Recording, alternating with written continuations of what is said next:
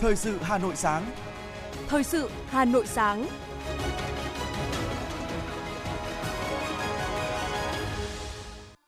Kính chào quý vị và các bạn. Bây giờ là chương trình thời sự của Đài Phát thanh Truyền hình Hà Nội. Chương trình sáng nay, thứ tư ngày 2 tháng 11 có những nội dung chính sau đây. Tổng Bí thư Nguyễn Phú Trọng kết thúc tốt đẹp chuyến thăm chính thức nước Cộng hòa Nhân dân Trung Hoa. Hà Nội đảm bảo ổn định thị trường xăng dầu. Hơn 1.500 phương tiện bị thu hồi phù hiệu do vi phạm quy định tốc độ. Miền Bắc chuẩn bị đón không khí lạnh. Phần tin thế giới có những sự kiện nổi bật. Nhật Bản kêu gọi tiết kiệm điện trong mùa đông. Bão Nange vượt Biển Đông hướng tới Hồng Kông sau khi hoành hành tại Philippines gây thiệt hại nặng về người và tài sản. Sau đây là nội dung chi tiết. Thưa quý vị và các bạn, tối qua, Tổng Bí thư Nguyễn Phú Trọng và đoàn đại biểu cấp cao Việt Nam đã về đến Hà Nội, kết thúc tốt đẹp chuyến thăm chính thức nước Cộng hòa Nhân dân Trung Hoa từ ngày 30 tháng 10 đến ngày 1 tháng 11. Theo lời mời của Tổng Bí thư Chủ tịch nước Trung Quốc Tập Cận Bình, Tiễn Tổng Bí thư Nguyễn Phú Trọng và đoàn đại biểu cấp cao Việt Nam tại sân bay Bắc Kinh có các đồng chí Lưu Kiến Siêu, Ủy viên Trung ương Đảng, trưởng ban liên lạc đối ngoại Trung ương Đảng Cộng sản Trung Quốc, Phạm Sao Mai, đại sứ Việt Nam Trung Quốc và một số cán bộ, nhân viên đại sứ quán Việt Nam tại Trung Quốc. Đón Tổng Bí thư Nguyễn Phú Trọng và đoàn tại sân bay Nội Bài là các đồng chí Nguyễn Xuân Phúc, Ủy viên Bộ Chính trị, Chủ tịch nước, Phạm Minh Chính, Ủy viên Bộ Chính trị, Thủ tướng Chính phủ cùng nhiều đồng chí lãnh đạo cấp cao của Đảng, Nhà nước. Trong chuyến thăm, Tổng Bí thư Nguyễn Phú Trọng đã hội đàm với Tổng Bí thư Chủ tịch Trung Quốc Tập Cận Bình, nhận huân chương hữu nghị của nước Cộng hòa Nhân dân Trung Hoa do Tổng Bí thư Chủ tịch Trung Quốc Tập Cận Bình thay mặt Đảng, Chính phủ Trung Quốc trao tặng. Hội kiến với Thủ tướng Quốc vụ viện Lý Khắc Cường, Ủy viên trưởng Ủy ban Thường vụ Nhân đại Toàn quốc Lật Chiến Thư, Chủ tịch Chính hiệp Toàn quốc Uông Dương. Tại các cuộc hội đàm, hội kiến, hai bên đã thông báo cho nhau về tình hình mỗi đảng, mỗi nước, đi sâu trao đổi ý kiến và đạt được nhiều nhận thức chung quan trọng về quan hệ hai đảng, hai nước Việt Trung và tình hình quốc tế khu vực hiện nay. Nhân dịp này, hai bên ký kết 13 văn kiện hợp tác giữa các ban bộ ngành địa phương. Kết thúc chuyến thăm, hai bên đã ra tuyên bố chung Việt Nam Trung Quốc về việc tiếp tục đẩy mạnh và làm sâu sắc hơn nữa quan hệ đối tác hợp tác chiến lược toàn diện Việt Nam Trung Quốc. Hai bên cho rằng Việt Nam và Trung Quốc vừa là láng giềng tốt, bạn bè tốt, núi sông liền một dài, vừa là đồng chí tốt, đối tác tốt, cùng chung chí hướng, chia sẻ vận mệnh chung, cùng dốc sức vì nhân dân hạnh phúc, đất nước giàu mạnh và sự nghiệp cao cả hòa bình và phát triển của nhân loại. Hai bên nhất trí tiếp tục duy trì và tăng cường truyền thống tốt đẹp, giao lưu cấp cao giữa hai đảng, hai nước thông qua các hình thức như thăm lẫn nhau, cử đặc phái viên, điện thoại, đường dây nóng, trao đổi thư điện, gặp gỡ thường niên và tiếp xúc tại các diễn đàn đa phương, kịp thời trao đổi ý kiến về các vấn đề quan trọng trong quan hệ hai nước cũng như tình hình quốc tế khu vực. Định hướng và chỉ đạo tầm cao chiến lược đối với sự phát triển ổn định, lành mạnh của quan hệ đối tác hợp tác chiến lược toàn diện Việt Nam Trung Quốc trong thời đại mới. Hai bên nhất trí phát huy tốt vai trò chủ đạo, điều phối tổng thể của cơ chế gặp gỡ cấp cao hai đảng và vai trò điều phối thúc đẩy của cơ quan đối ngoại hai đảng, tiếp tục thực hiện tốt kế hoạch hợp tác giai đoạn 2021-2025 giữa Đảng Cộng sản Việt Nam và Đảng Cộng sản Trung Quốc. Kế hoạch hợp tác đào tạo cán bộ giai đoạn 2021-2025 giữa Đảng Cộng sản Việt Nam và Đảng Cộng sản Trung Quốc – tổ chức tốt hội thảo lý luận giữa hai đảng, tăng cường giao lưu hợp tác giữa các cơ quan tương ứng của hai đảng ở trung ương và tổ chức đảng các địa phương, nhất là các tỉnh, khu biên giới, tiếp tục triển khai giao lưu học hỏi lẫn nhau về lý luận và kinh nghiệm xây dựng đảng, quản lý đất nước, phòng chống tham nhũng tiêu cực, tích cực khuyến khích giao lưu hợp tác hữu nghị giữa chính phủ Quốc hội Việt Nam với chính phủ nhân đại toàn quốc Trung Quốc và giữa Ủy ban Trung ương Mặt trận Tổ quốc Việt Nam với chính hiệp toàn quốc Trung Quốc.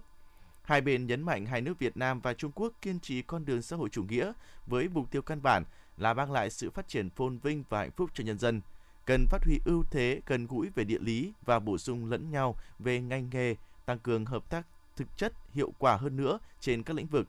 đáp ứng tốt hơn lợi ích của nhân dân hai nước. Hai bên nhất trí về việc tăng cường giao lưu hữu nghị giữa nhân dân hai nước, tăng cường triển khai giáo dục về tình hữu nghị Việt Trung với người dân, nâng cao hiểu biết lẫn nhau giữa nhân dân hai nước – đặc biệt là thế hệ trẻ.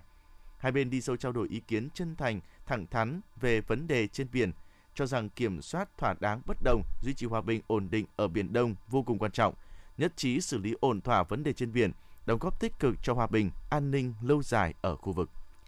Chuyến thăm chính thức Cộng hòa Nhân dân Trung Hoa của Tổng Bí thư Nguyễn Phú Trọng đã thành công tốt đẹp, góp phần tích cực trong việc phát huy tình đoàn kết hữu nghị truyền thống Việt Nam Trung Quốc, đẩy mạnh và làm sâu sắc hơn mối quan hệ đối tác, hợp tác chiến lược toàn diện Việt Nam Trung Quốc trong thời đại mới, thúc đẩy hòa bình, ổn định và phát triển thịnh vượng của khu vực và thế giới. Hai đảng và nhân dân hai nước rất vui mừng về những thành quả này. Ngay sau khi kết thúc chuyến thăm, Tổng Bí thư Nguyễn Phú Trọng đã gửi điện cảm ơn Tổng Bí thư Chủ tịch Trung Quốc Tập Cận Bình.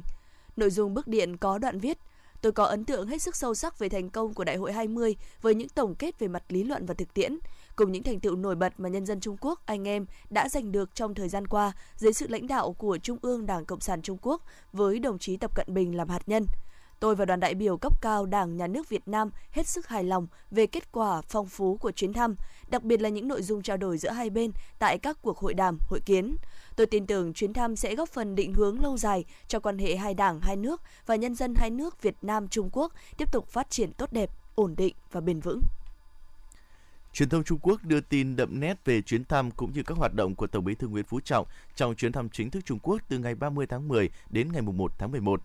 Tân Hoa Xã ngày 31 tháng 10 đưa tin về cuộc hội đàm giữa Tổng Bí thư Nguyễn Phú Trọng và Tổng Bí thư Ban chấp hành Trung ương Đảng Cộng sản Trung Quốc, Chủ tịch nước Trung Quốc Tập Cận Bình tại Đại lễ đường Nhân dân ở thủ đô Bắc Kinh. Dẫn phát biểu của hai nhà lãnh đạo trong cuộc hội đàm. Theo Tân Hoa Xã, tại cuộc hội đàm, hai nhà lãnh đạo nhất trí cho rằng cần kiên trì thực hiện phương châm 16 chữ và tinh thần 4 tốt, củng cố truyền thống hữu nghị, tăng cường trao đổi chiến lược, thúc đẩy tin cậy chính trị, kiểm soát thỏa đáng bất đồng, thúc đẩy quan hệ đối tác hợp tác chiến lược toàn diện Việt Trung tiến đến lên một giai đoạn mới. Cùng ngày, báo Bắc Kinh buổi tối đăng bài viết nêu bật 3 điểm đặc biệt trong chuyến thăm của Tổng Bí thư Nguyễn Phú Trọng tới Trung Quốc. Thứ nhất, Tổng Bí thư Nguyễn Phú Trọng là nhà lãnh đạo nước ngoài đầu tiên thăm Trung Quốc sau Đại hội 20 Đảng Cộng sản Trung Quốc. Thứ hai, đây cũng là chuyến thăm nước ngoài đầu tiên của Tổng Bí thư Nguyễn Phú Trọng sau Đại hội 13 Đảng Cộng sản Việt Nam. Thứ ba, đây là lần đầu tiên Trung Quốc tiếp đón một nhà lãnh đạo nước ngoài với nghi thức thăm chính thức sau 3 năm bị ảnh hưởng bởi đại dịch COVID-19. Theo báo Bắc Kinh buổi tối, quan hệ Việt-Trung đang ngày càng tốt đẹp trong những năm gần đây với nỗ lực chung của lãnh đạo cấp cao hai đảng, hai nước, đặc biệt là sự tương tác chặt chẽ giữa hai tổng bí thư, quan hệ hai nước đi đúng hướng và ngày càng phát triển mạnh mẽ.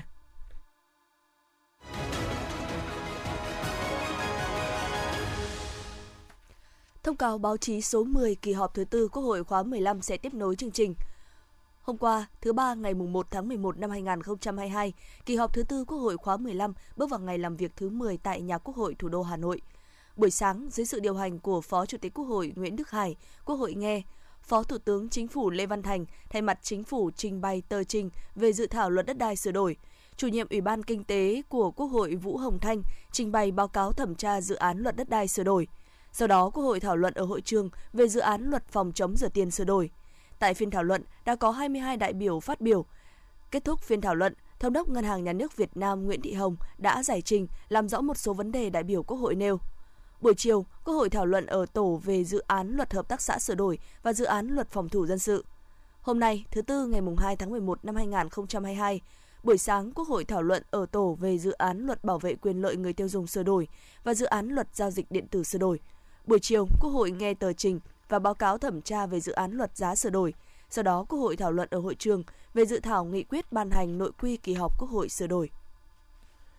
Chiều qua, tại, tại Tòa nhà xanh Liên Hợp Quốc, Sở Văn hóa và Thể thao Hà Nội chủ trì, phối hợp với Văn phòng UNESCO tại Hà Nội tổ chức hội thảo xây dựng trung tâm thiết kế sáng tạo, kinh nghiệm từ các thành phố sáng tạo của UNESCO trong khu vực. Sự kiện được tổ chức dưới hình thức trực tiếp và trực tuyến, với sự tham dự của Phó Chủ tịch Ủy ban dân thành phố Hà Nội Trừ Xuân Dũng cùng đại diện ban điều phối các thành phố trong mạng lưới các thành phố sáng tạo của UNESCO và nhiều tổ chức quốc tế doanh nghiệp không gian sáng tạo trên địa bàn thành phố.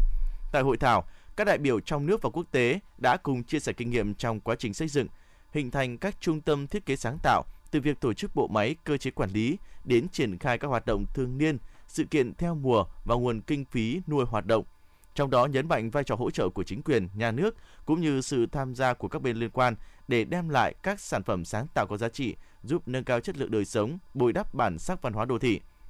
Giám đốc Sở Văn hóa và Thể thao Hà Nội Đỗ Đình Hồng khẳng định,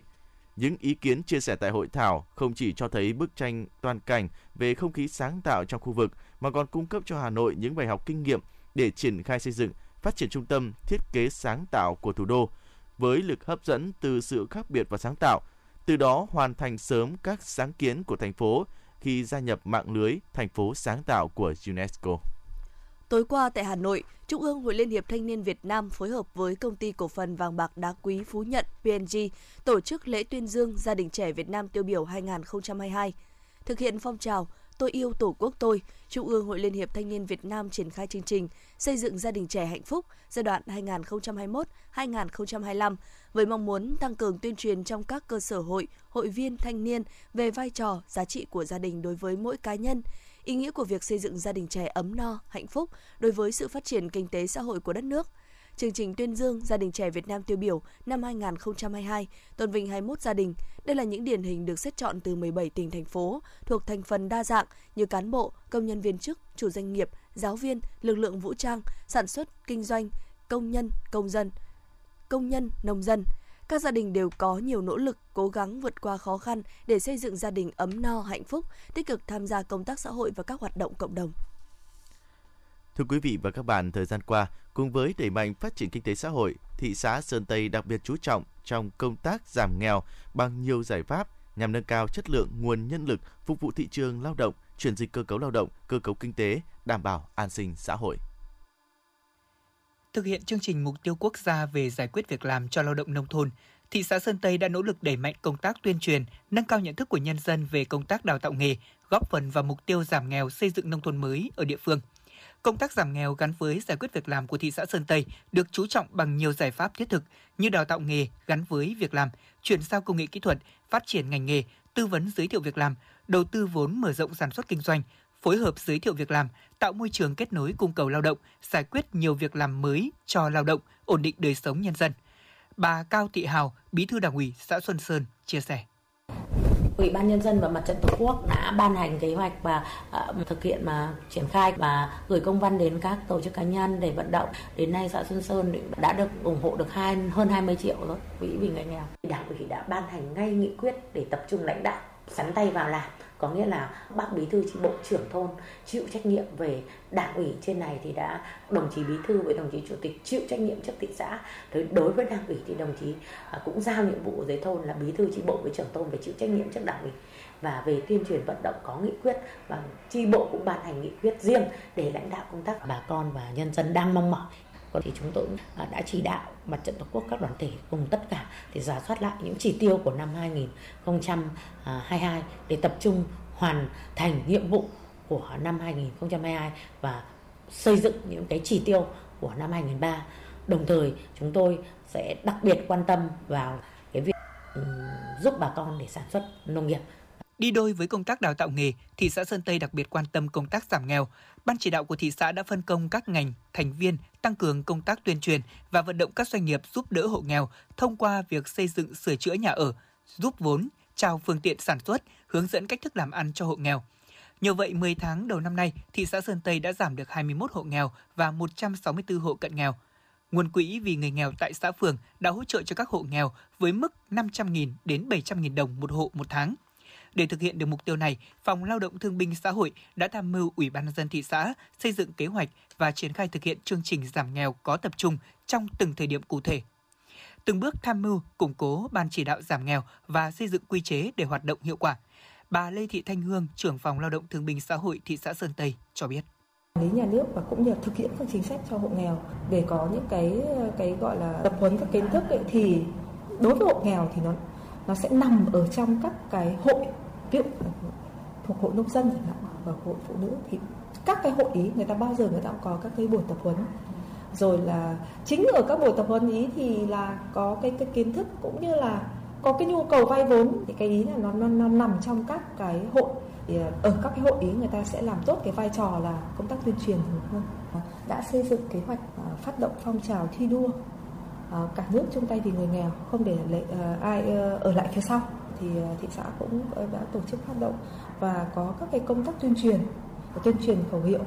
để, để cho mọi người dân nhận, nhận thấy cái, cái trách nhiệm của mình đối với hộ nghèo để cho mọi người dân biết được là cái cả xã hội đều quan tâm đến người nghèo. Với những việc làm thiết thực kể trên, đến nay thị xã Sơn Tây đã giải quyết việc làm cho hàng chục ngàn lao động, tư vấn việc làm, tư vấn học nghề cho hàng ngàn lao động khác. Nhờ được học nghề và có cơ hội được tìm kiếm hoặc tự tạo việc làm tại địa phương và ngoài thị xã, nhiều người lao động đã vươn lên thoát nghèo. Trong tháng hành động vì người nghèo, thị xã Sơn Tây cũng đã tích cực đẩy mạnh tuyên truyền, phổ biến các mô hình dạy nghề có hiệu quả, cách làm hay về dạy nghề, giải quyết việc làm cho nông dân, đồn đốc các xã thị trấn hoàn thành chỉ tiêu đào tạo nghề cho lao động nông thôn, ưu tiên các đối tượng là con liệt sĩ, con thương bệnh binh nặng, hộ nghèo, có kế hoạch làm việc với các công ty đóng trên địa bàn huyện nhằm tạo đầu ra cho người lao động sau khi học nghề có thể lựa chọn các công việc phù hợp để ổn định cuộc sống.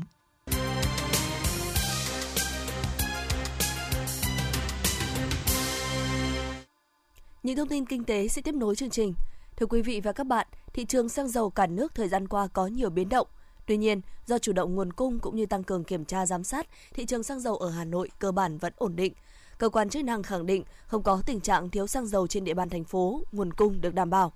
Khảo sát nhanh, tình hình cung ứng, kinh doanh, mua bán xăng dầu trên địa bàn thành phố diễn ra bình thường. Các doanh nghiệp bán lẻ xăng dầu phản ánh chiết khấu vẫn thấp và việc nhập hàng từ đầu mối còn khó khăn và số lượng không được theo nhu cầu nhưng đều nỗ lực cung ứng xăng dầu phục vụ tiêu dùng.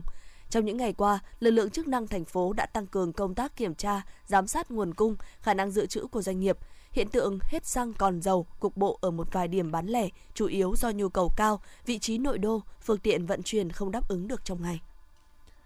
Chiều qua, giá xăng dầu đã được điều chỉnh tăng. Mỗi lít xăng bán lẻ trong nước tăng thêm 380 đến 410 đồng và các mặt hàng xăng dầu và các mặt hàng dầu thì cũng tăng từ 120 đến 290 đồng trên một lít trên 1 kg. Đây là lần thứ ba liên tiếp mặt hàng này tăng giá từ giữa tháng 10 đến nay, với nhu cầu toàn thành phố khoảng 146.500 mét khối xăng dầu một tháng. Sở Công Thương Hà Nội cho biết tiếp tục chỉ đạo các doanh nghiệp kinh doanh xăng dầu trên địa bàn có kế hoạch về nguồn cung xăng dầu, không tích trữ hàng, bán đúng giá niêm yết, mở cửa hàng theo đúng thời gian quy định, góp phần bình ổn thị trường xăng dầu trên địa bàn thành phố để đảm bảo sản xuất kinh doanh, lưu thông hàng hóa. Báo cáo về công tác xây dựng nhà ở xã hội cho người có thu nhập thấp, công nhân lao động tại các khu kinh tế, khu công nghiệp và các thành phố lớn. Bộ Xây dựng cho biết, việc đầu tư xây dựng nhà ở xã hội đã đạt được một số kết quả bước đầu quan trọng, giúp cho hàng trăm ngàn hộ gia đình có điều kiện nâng cao chất lượng nhà ở. Tuy nhiên, kết quả này vẫn chưa đáp ứng nhu cầu đặt ra. Đến nay mới đạt 7,79 triệu mét vuông sàn nhà ở, đạt 62,3% so với mục tiêu đặt ra là 12,5 triệu mét vuông. Trong đó, nhà ở công nhân đã hoàn thành là 3,13 triệu mét vuông, nhà ở xã hội cho người có thu nhập thấp đô thị là 4,65 triệu mét vuông. Theo chương trình chất vấn và trả lời chất vấn tại kỳ họp thứ tư Quốc hội khóa 15, chiều ngày 3 tháng 11, Quốc hội sẽ tiến hành chất vấn Bộ trưởng Bộ Xây dựng Nguyễn Thanh Nghị nhóm vấn đề thuộc lĩnh vực xây dựng, trong đó có việc xây dựng nhà ở xã hội cho người có thu nhập thấp, công nhân lao động tại các khu kinh tế, khu công nghiệp và các thành phố lớn.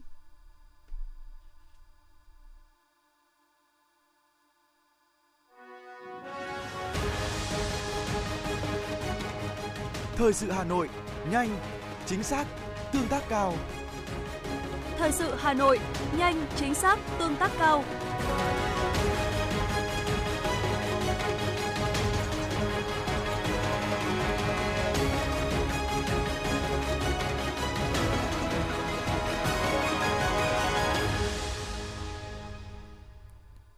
Xin chuyển sang những thông tin đáng chú ý khác. Thưa quý vị và các bạn, Cục Di sản Văn hóa, Bộ Văn hóa Thể thao và Du lịch thông tin cho biết, sau những nỗ lực đàm phán với hãng Milan, 7 giờ 30 phút ngày 31 tháng 10 năm 2022 theo giờ Paris, đại diện phía Việt Nam và hãng đã thống nhất được thỏa thuận tạm hoãn đấu giá ấn vàng Hoàng Thế Chi Bảo. Tiếp đó, đến 10 giờ 10 phút ngày 31 tháng 10 năm 2022, hãng Milan đã có thông báo chính thức việc đưa ấn vàng Hoàng đế Chi Bảo ra khỏi danh mục cổ vật đấu giá ngày 31 tháng 10 năm 2022 của hãng. Đây là thành công bước đầu trong lộ trình thực hiện các giải pháp nhằm hồi hương ấn vàng Hoàng đế Chi Bảo. Trong thời gian tới, Bộ Văn hóa Thể thao và Du lịch sẽ nỗ lực phối hợp với Bộ Ngoại giao cùng với một số bộ ngành tổ chức cá nhân để huy động mọi nguồn lực nhằm hồi hương ấn vàng Hoàng đế Chi Bảo về nước trong thời gian sớm nhất. Đây là việc làm rất có ý nghĩa, đảm bảo tính toàn vẹn của di sản văn hóa, một nội dung quan trọng mà UNESCO rất chú trọng trong bảo tồn di sản văn hóa, đồng thời thể hiện vai trò của Việt Nam trong thực hiện các cam kết tại các công ước quốc tế mà nước ta tham gia.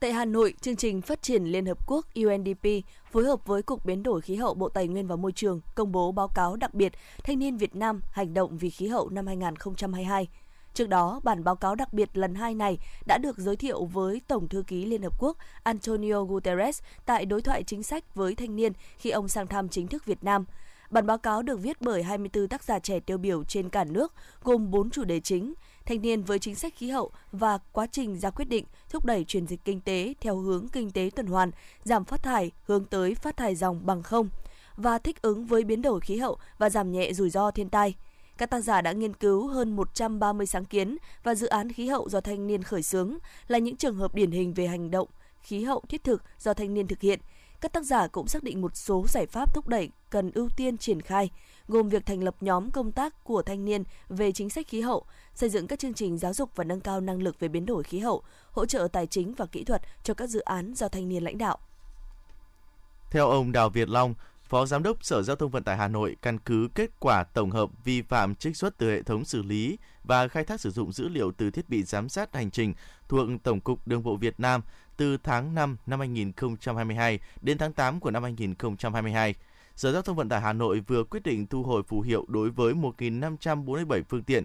thuộc 450 đơn vị kinh doanh vận tải vi phạm tốc độ.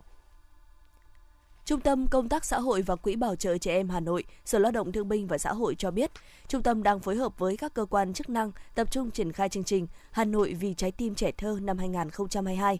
Theo đó, trung tâm đã phối hợp với Bệnh viện Tim Hà Nội tổ chức khám tim mạch học đường miễn phí và tặng quà cho 8.518 trẻ em tại 13 trường mầm non và 3 trường tiểu học thuộc các huyện Trương Mỹ và Đan Phượng. Bằng kiến thức và kinh nghiệm chuyên môn, đội ngũ bác sĩ phát hiện 194 trẻ em ở hai địa phương này có biểu hiện mắc bệnh tim bẩm sinh. Căn cứ vào kết quả khám tim mạch học đường tại hai huyện Trương Mỹ, Đan Phượng và danh sách đề nghị các quận, huyện, thị xã khác, các cơ quan chức năng tiếp tục tổ chức khám chuyên sâu về tim mạch cho 195 trẻ em tại Bệnh viện Tim Hà Nội. Tại đây trẻ được khám, siêu âm, điện tim và làm xét nghiệm cận lâm sàng. Kết quả có 9 trẻ được chỉ định phẫu thuật, 10 trẻ phải theo dõi và kiểm tra định kỳ.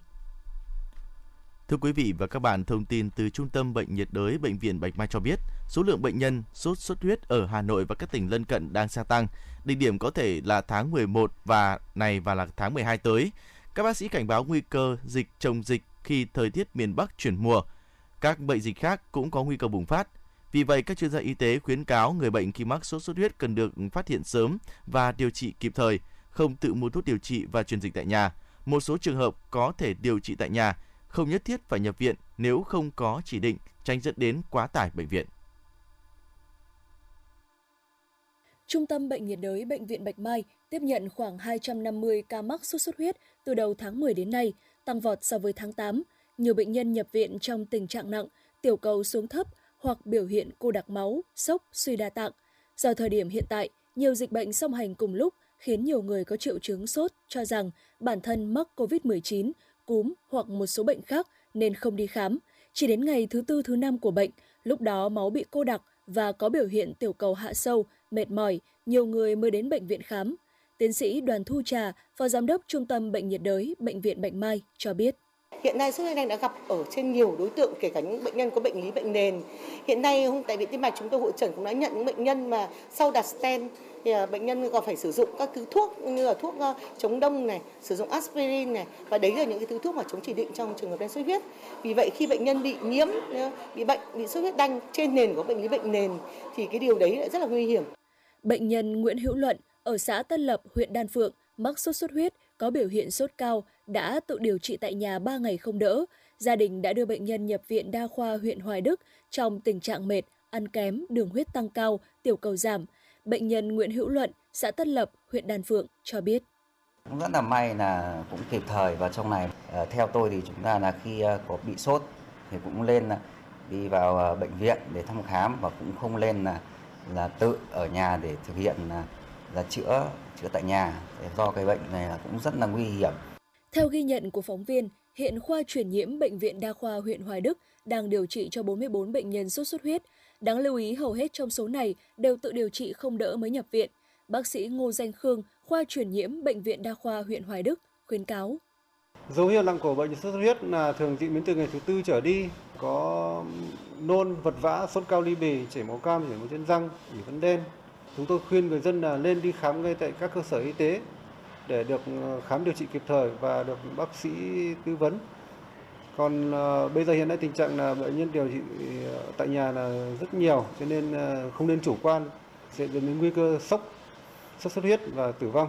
Chỉ tính riêng tại Bệnh viện Đa khoa Đống Đa, trong tháng 10 đã khám điều trị cho khoảng 800 bệnh nhân sốt xuất huyết và thường xuyên có khoảng 60 bệnh nhân có dấu hiệu cảnh báo nặng phải nhập viện điều trị. Tại khoa truyền nhiễm của bệnh viện, hiện cũng đang điều trị cho 53 bệnh nhân, trong đó có nhiều bệnh nhân biến chứng nặng. Tiến sĩ Phạm Bá Hiền, Giám đốc Bệnh viện Đa khoa Đống Đa, nói.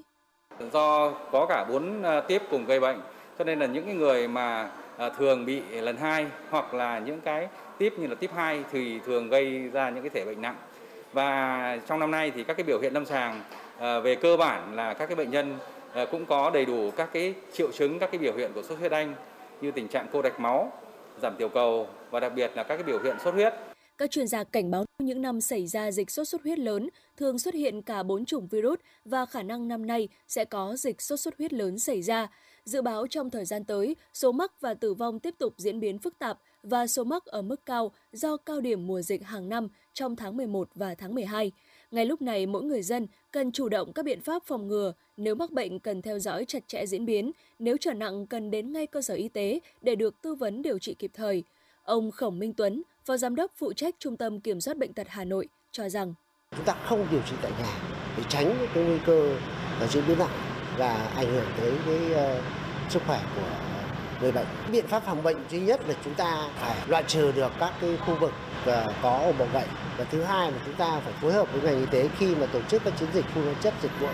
Sở Y tế Hà Nội yêu cầu các đơn vị triển khai các đội đáp ứng nhanh về phòng chống dịch bệnh sốt xuất huyết, các cơ sở khám chữa bệnh trong và ngoài công lập phối hợp với Trung tâm Kiểm soát bệnh tật thành phố, Trung tâm Y tế các quận huyện thị xã tổ chức tốt việc phân tuyến thu dung, cấp cứu điều trị bệnh nhân. Song song đó liên tục theo dõi cập nhật thông tin về tình hình dịch bệnh cũng như các hướng dẫn và biện pháp phòng chống dịch bệnh sốt xuất huyết của Bộ Y tế.